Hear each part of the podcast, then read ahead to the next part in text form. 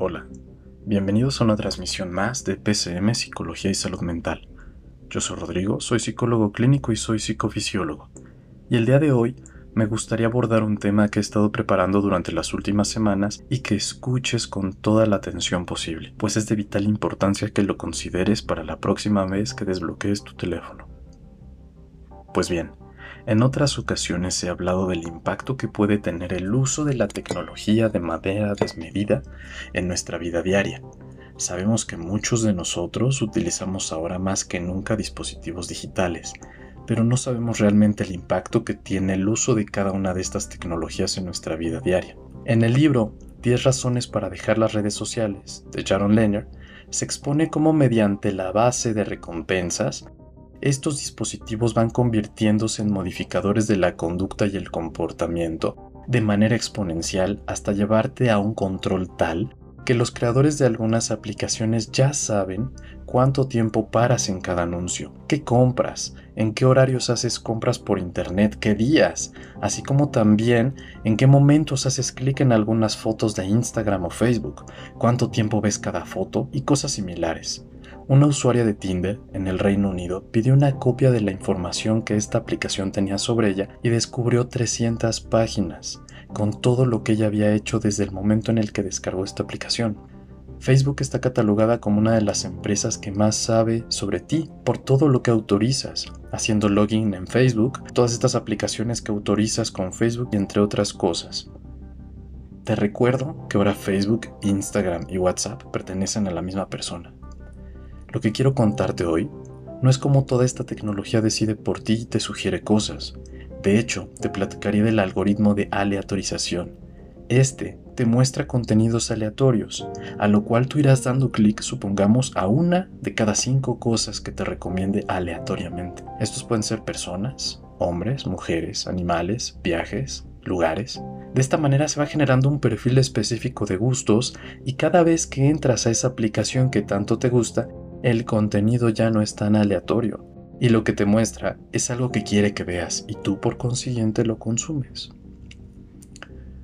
Hace un par de semanas, o un poco más, cerré mi Facebook personal de forma definitiva. Cerré Instagram solo parcialmente, pero pienso en algún momento también irme de ahí porque de alguna manera no quiero permanecer ni pertenecer a eso que muchos llaman vida social en redes. Las redes sociales, y lo he dicho antes, muestran una realidad alternativa, selectiva, alterada, ¿Cuántos celulares no tienen filtros de belleza? Y lo peor es que una foto tuya en la playa, en Instagram o Facebook, hace pensar a tus amigos que estás realmente ahí, cuando esa foto fue tomada hace dos años. ¿Y todavía crees que no podemos modificar comportamientos y conductas con el uso de las redes? ¿Cuántas veces he visto pacientes pelear por un like, por un tienes agregada a X o Y persona? Esto, mi querido escucha, no es más que el resultado de un experimento masivo en el cual te encuentras inmerso, y si hoy yo te propusiera eliminar tus redes, me responderías con un no puedo, de verdad que no puedo. ¿No puedes o no quieres? Si tú te dedicas al marketing en redes, bueno, puede ser parte de tu trabajo. Es más, puede que conozcas ya los algoritmos que he mencionado y otros más, tales como la mejor hora para publicar cosas, combinaciones de colores, palabras, fuentes específicas, yo qué sé. Pero si eres un usuario promedio como la gran mayoría somos, nos convertimos entonces en meros espectadores de un mecanismo de manipulación donde tú estrenas tu nuevo gadget tecnológico porque Google, Amazon o cualquier otra empresa te recomendó que lo necesitabas en el ahora hot sale. Cuando hablaba de la analogía sobre el Matrix y despertar, también me refería a esto, a que cuando uno decide no ser parte del sistema, también es cuando decides ya no pertenecer a la forma en la que toda gente lo hace, de manera involuntaria. Algunos celulares ya tienen instalado por defecto algunas aplicaciones de redes sociales que no se permiten desinstalar. ¡Qué martirio! Y lo mismo aplica para la música sugerida, aunque no sea ahí. Creo que tenemos libertad de escuchar lo que queramos. Realmente no lo veo como algo negativo, pero sí creo que debes elegir escuchar cosas que te gusten, como este podcast, tal vez. Existen ya varios estudios que muestran que las personas que no tienen redes llevan una vida sustancialmente más feliz. Sí, a pesar de que no esté documentada en selfies o fotos de vacaciones. Recientemente inició un blog Sí, aunque para muchos ya es un poco anticuado, creo que prefiero escribir todo lo que me viene a la mente en un espacio que me pertenece a mí y que no está plagado de publicidad. Por cierto, luego les hablaré de ese proyecto. Pero en este blog escribí una entrada sobre la vida en el 2003, un año icónico por los avances tecnológicos y porque realmente el Internet era una herramienta. No habían demasiadas páginas y tampoco aparatos tecnológicos. Teníamos la tecnología suficiente para hacer lo mismo que hacemos hoy día, por eso me fui ese año, solo que un poco más antiguo y quizá con más dificultades.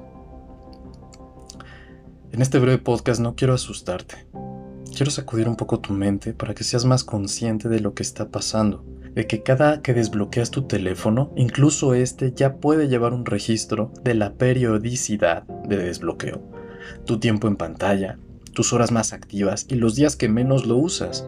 Todo está medido bajo un control excesivo. Quizá lo peor es que no sabemos si esta información la usan o la comparten. Y si lo usas para bien, podrás reducir la cantidad de tiempo que estás en estas pantallas. Si lo usas para mal, te obsesionarás con la idea y tampoco es mi objetivo. Finalmente quiero cerrar con esto, con el último eslabón que me faltaba, WhatsApp. Dirás, ¿a poco WhatsApp también es así? Bueno, te comentaré lo siguiente. Todas las aplicaciones que usan niños, que parecen inofensivas, fueron creadas por adultos que tenían un objetivo en concreto para crearlas. Desde esas apps de juegos infantiles hasta aquellas que buscan innovar, incentivar o generar habilidades en los niños.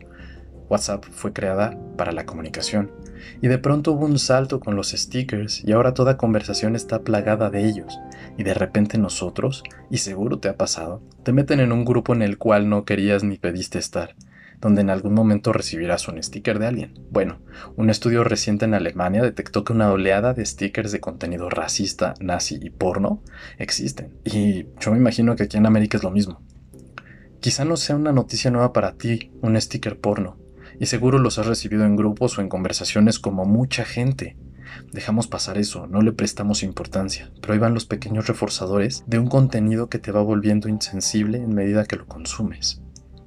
En algún momento había gente que recibía mensajes de grupos políticos incentivando al voto por determinado candidato. Entonces, ¿seguimos creyendo que esto solo es una mera herramienta de comunicación? El problema del por qué WhatsApp no funcionó para vender como lo hizo Instagram y Facebook es que es demasiado íntimo para hacerlo.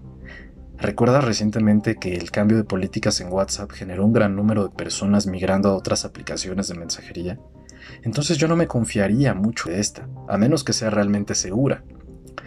Algo que generó WhatsApp fue también la necesidad de tener que contestar todo el tiempo, de estar disponible, de activar las palomitas azules para que sepan que leíste el mensaje o escuchaste el audio. Recordaba cómo en aquel momento del 2005 uno se conectaba en Windows Live Messenger y podías hablar por una hora con alguien, y luego volvías a la vida de desconexión y no te enterabas de algo hasta el día siguiente, y tampoco hacía falta.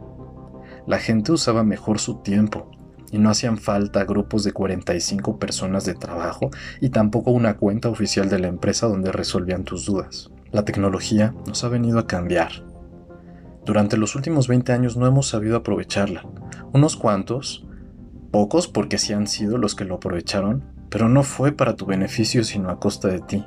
Tú les has llenado la cartera cada que te formas afuera de Apple para comprar en la preventa el nuevo iPhone o cuando pides también en preventa ese nuevo teléfono que va a salir hasta dos meses después, porque quieres sentir que tienes el poder sobre algo. Lo cierto es que son ellos quienes tienen el poder sobre ti porque han logrado lo que querían. Si has sido víctima del hot sale, del Black Friday, del buen fin, felicidades. Eres un éxito del conductismo pavloviano y te podemos recompensar con una galleta. Buen perro. No, no. ya en serio. ¿Es que no te das cuenta? Todo se trata de la psicología. Y si tú no te subes al tren, vivirás siendo una simple víctima más de lo que estas marcas elijan para ti. En el libro Come comida real, se habla sobre la falsa creencia de libertad que tenemos donde acudes al supermercado y crees que puedes comprar lo que sea. Claro, lo que sea que ahí tengan, pero no realmente lo que tú quieres o lo que tú necesitas. Bueno, la gente cree que la libertad es poder elegir cualquier teléfono, pero ¿cómo crees que llegan esas opciones a ti? Es más, ¿qué aplicaciones usas para comprar? ¿Amazon? ¿Mercado Libre? ¿Y aún crees que tú elegiste cuál va a ser tu favorita? Todo esto te lo digo a manera de reflexión. Hemos hablado del mundo tecnológico, pero hoy yo te propongo a decidir.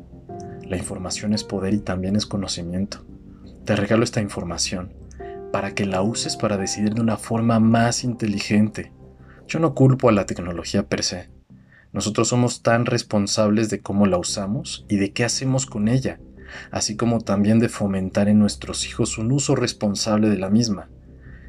Pero no podremos con las futuras generaciones si de base no entendemos nosotros el efecto que tienen sobre nosotros. Por eso, es que cada día vemos más niños preescolares que pasan más tiempo expuestos frente a pantallas. Y solo como dato te digo que un niño de 3 años pasa el 30% de su tiempo frente a una pantalla. Imagínate tú cuánto tiempo pasas. Lo peor es que no podemos saber el efecto que tendrá este impacto hasta dentro de 20 años. Yo no pienso esperar tanto tiempo para hacer cambios. ¿Y tú? Si te ha gustado este podcast, te invito a que lo compartas con las personas que creas que necesiten oírlo. Si quieres dejarme un mensaje o charlar del tema, te invito a que me escribas en las diferentes y muy pocas redes que ahora tengo. Y próximamente en el blog estaré compartiéndoles desde el Facebook e Instagram de PCM Salud Mental. Estas redes permanecerán abiertas para el contacto con el público general y pacientes, o a través de mi correo electrónico rodrigo arroba salud-mediomental.org. Muchísimas gracias como siempre y nos vemos en el próximo podcast. Bye.